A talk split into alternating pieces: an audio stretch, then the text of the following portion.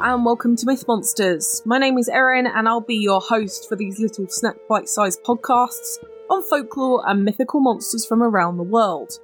These podcasts focus on the actual cryptids, folklore, and mythical monsters from global mythology rather than focusing on the full stories of heroes and their big adventures. I'll also be dropping in some references that they have to recent culture and where you can see these represented in modern day content so that you can learn more and get as obsessed as I am about these absolute legends of the mythological world. Bring on the thunderstorms is all I can say. We had a lovely one yesterday, it was great. I wish we were already at the end of summer, but unfortunately the hot weather carries on.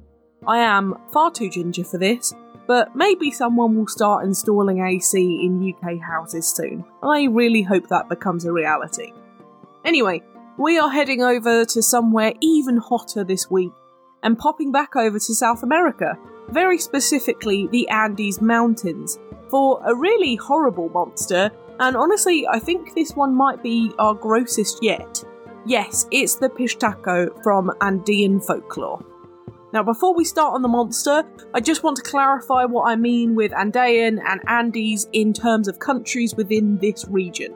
So, this would mean Peru, Chile, Colombia, Ecuador, Argentina, Bolivia, and Venezuela, which are all Spanish speaking countries within South America. However, they also speak Quechua, which is another language spoken throughout the region and is a native language of the Incan civilization, which I think is pretty cool. It's spoken by about 8 million people within this region, so it is very much an indigenous language. However, with this monster this week, it's most prevalent within the Peruvian and Bolivian areas of the Andes. The Pishtaco is generally described as a white man with a beard and a large brimmed hat. They are usually found wearing some kind of professional uniform, such as a full suit, a priest's vestments, or even an archaeologist kind of getup. This person is usually described as a foreigner, and will act like a usual tourist during the day, only eating westernized food rather than local dishes, not speaking Quechua, and roaming around looking very busy with lots of expensive equipment and books, normally in a car. They are very often found around graveyards during the day looking for bones, which they use to crush up into a magical bone dust. They use this to put their victims to sleep before murdering them, so you should know that this is a very, I'm going to say bloodthirsty monster, but you'll know why that's technically inaccurate, although thirsty tends to summarise it quite well in a moment. Now, after dark, the monster fully reveals itself. Although there is no physical change to its appearance, it will start to hide in dark alleyways, mines, wooded areas, and quiet roads for victims. They wait here until an unsuspecting local or native has passed, and then they attack. But what is it they're after, you may ask? And why did I make a bloodthirsty comment earlier and then correct myself? Well, this monster realistically has no abnormal powers. It makes itself a monster rather than just a weird serial killer urban myth by its diet. The Pishtaco survives by eating human fat. Not blood, body fat. See the bloodthirsty comment making sense now. During an attack, the monster would throw that bone dust we mentioned at the victim, which makes them sleep, and then they take them home, slit their throats, or decapitate them. Once that's done, they melt down the body fat and either suck it right out of them or pop it into jars.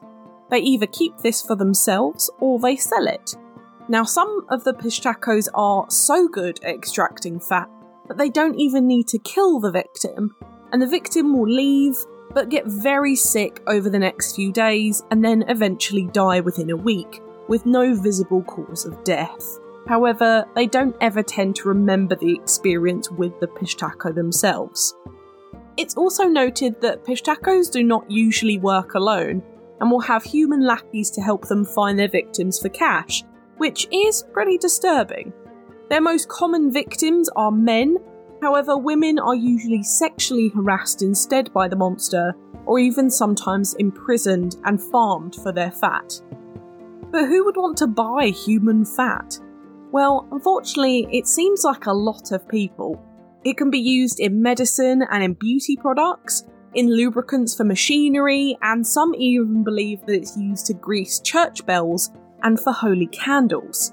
Apparently, it can also be sold as chicharrones, which is fried belly or pork rinds, which is also pretty gross, although if they're actual pork rinds, that sounds delicious. Okay, so how do you kill it? Well, considering it's not got many powers, the best way is, of course, not to go alone, but to just chop its head off. However, best course of action is to prevent rather than cure, so avoid those places after dark and you should be fine. But if it is threatening the village you live in, I guess you can go and chop its head off. I do also just want to talk about a potential modern media myth you've seen with this monster. If you've ever watched Supernatural, you might remember this monster, and you might remember that it has a massive proboscis style tongue and it sucks the fat out of people.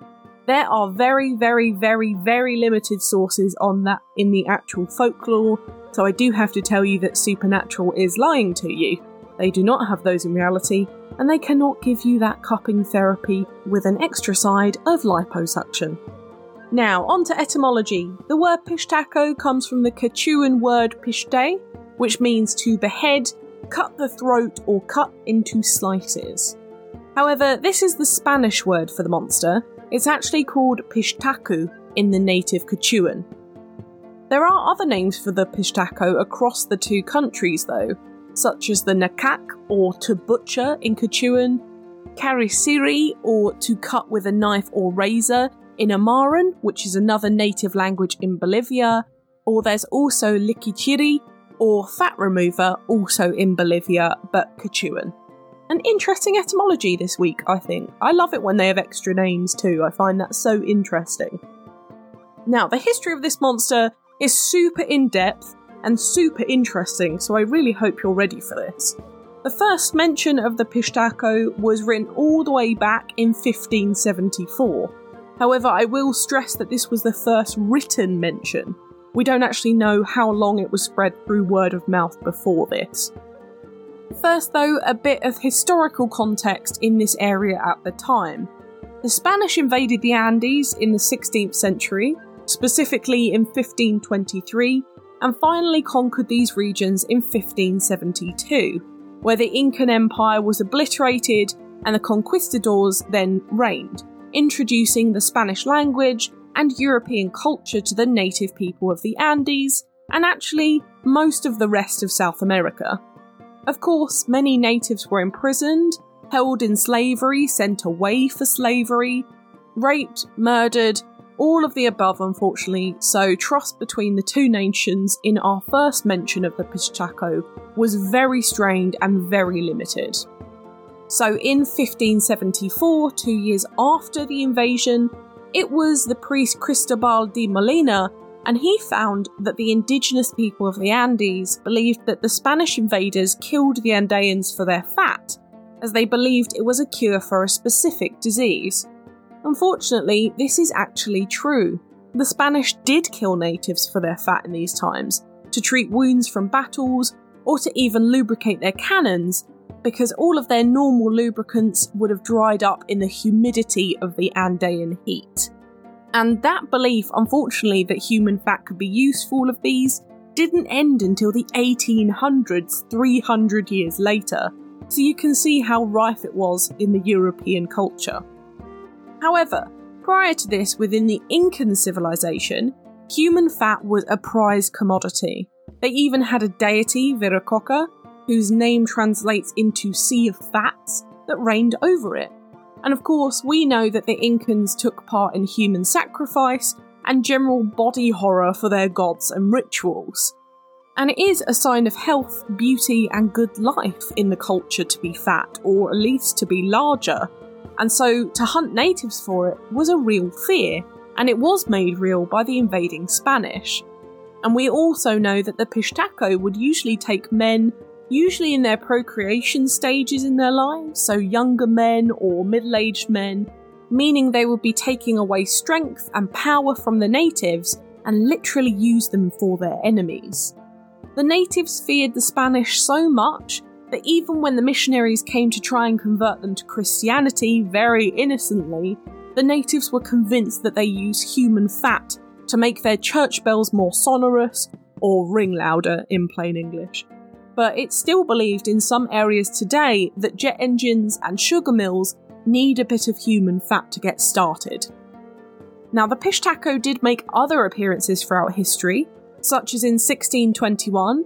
They were written about in relation to a vampire myth of the Kachu, who preyed on children and would use the same bone powder spell and suck out blood through the victim's fingernails.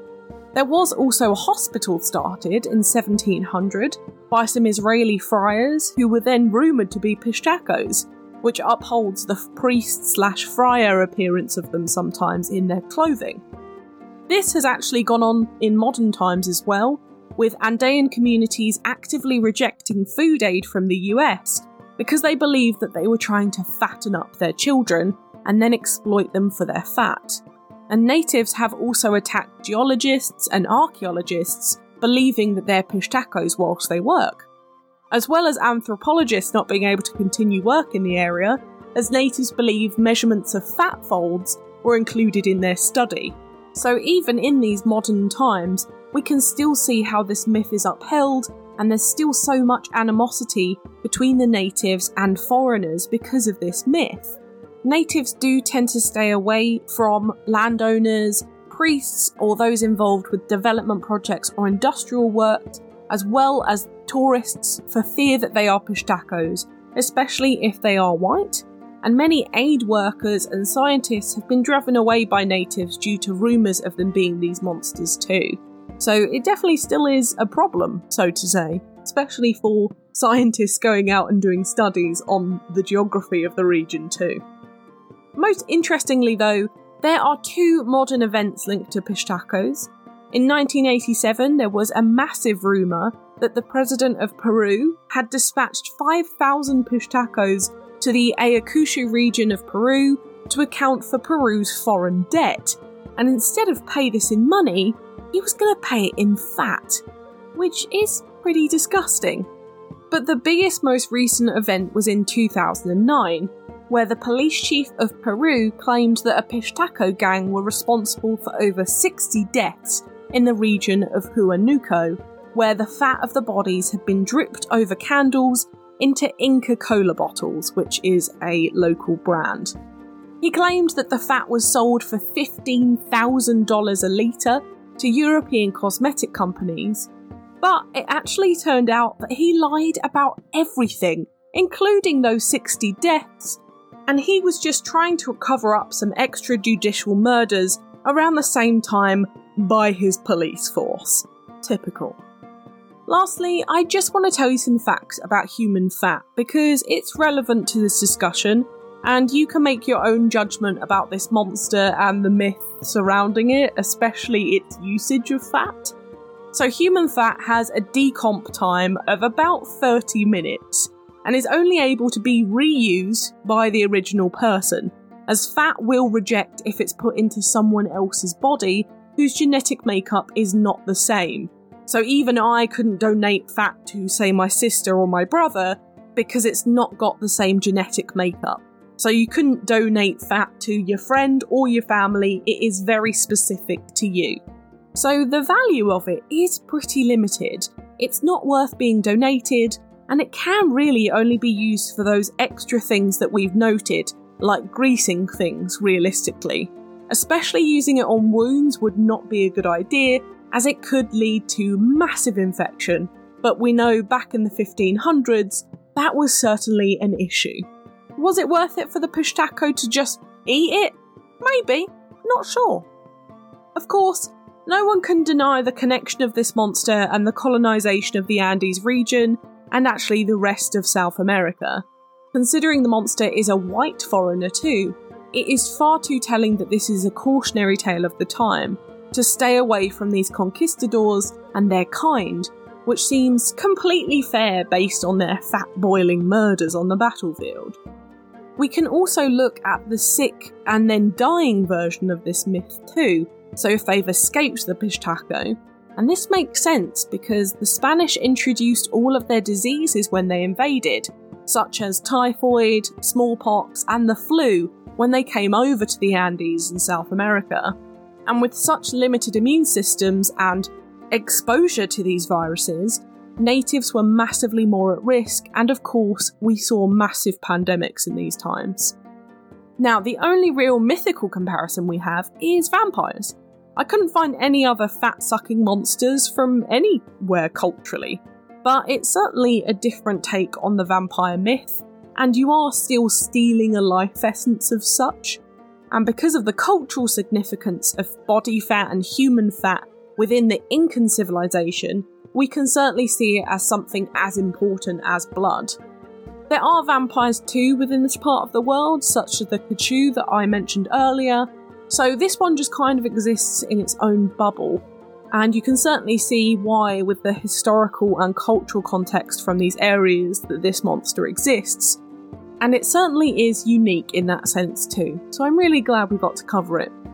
Now, onto modern media.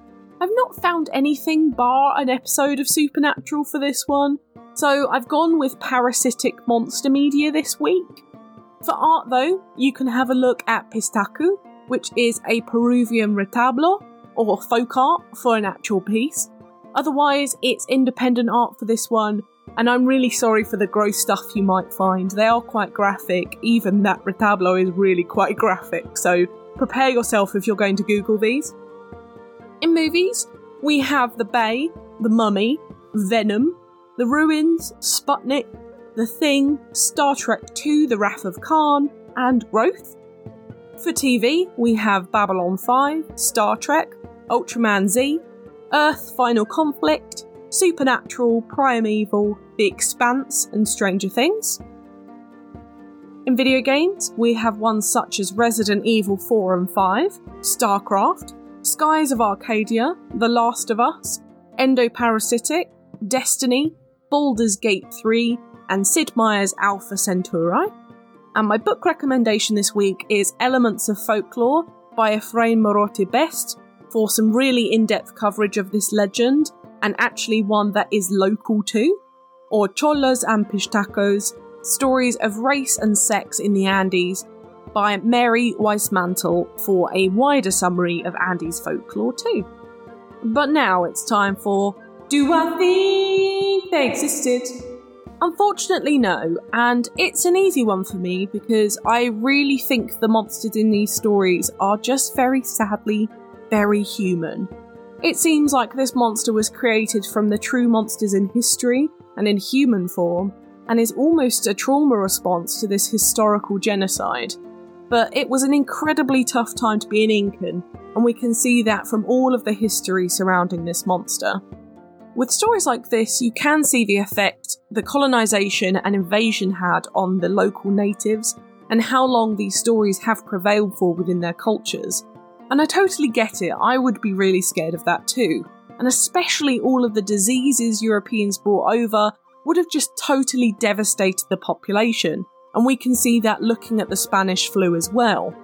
I covered more of the Spanish invasion in my La Llorona episode a few years ago, a monster who equally had a colonially traumatic creation from the same time and place, and it is super fascinating but a very sad part of history.